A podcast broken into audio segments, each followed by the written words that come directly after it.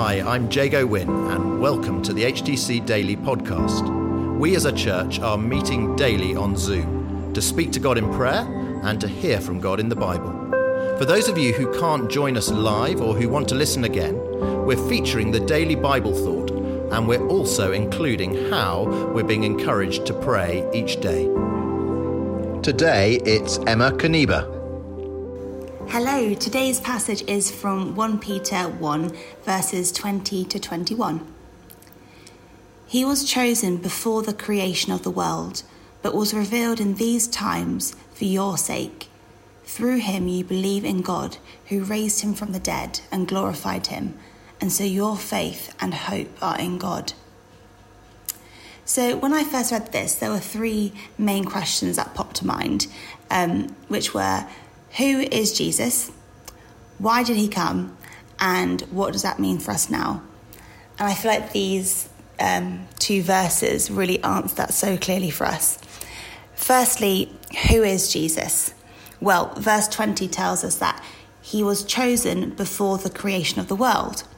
Jesus was with God from the beginning, before time, before the world, before humans even existed. And this really blew me away, as most people know that God our Father sent Jesus down to die for our sins. He sent Jesus so that we could all have a relationship with God again.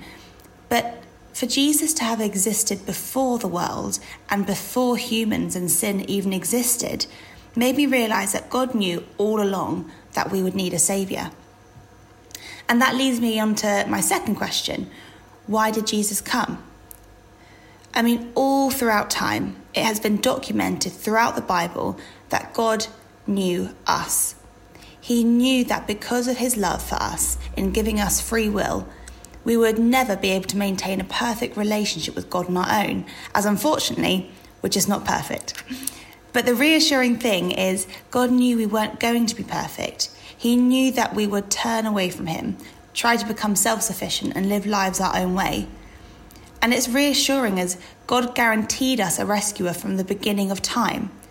God is like the ultimate problem solver. He became a solution before we even created a problem and created the sin and separation from God that we would need rescuing from.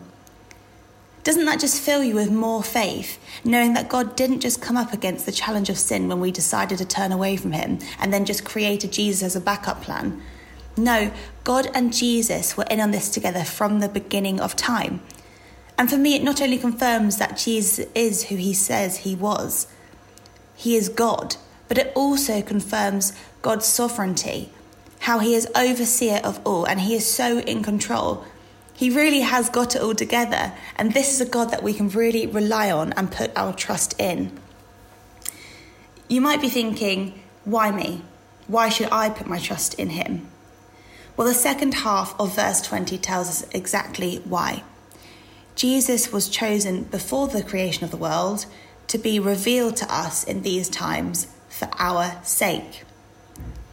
We are created to be with Him in a relationship with Jesus, who is love.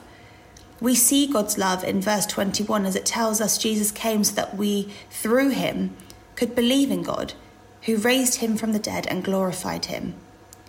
We glorify Jesus because he is God. And the last question in the passage that I sprung to mind was so what? Okay, Jesus is God and sovereign of all, even before creation. Okay, he came to show God's love to us. But why? So what? Well, verse 21 answers this for us. Jesus came so your faith and hope in, are in God not in our own strength and capabilities, not in anything the world or another person has to offer us. Jesus came so that we could put our trust in God and be filled with the joy of receiving a relationship with Him here on earth and the hope of a perfect relationship with God once our time on this earth ends. So, my prayer for today is that we can be filled with awe and wonder and gratification at who God is and also pray for anyone who doesn't think God is for them, that they would know Jesus' love for them. And Lord, we also just apologise for where we try to do things in our own strength. And we just pray that we can trust and fully rely on you, God. Lord, we just pray that we can put our faith and hope in you, Jesus.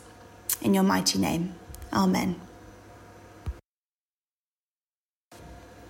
Today on HC Daily, we were just reflecting on how good God is and how powerful God is and how loving God is.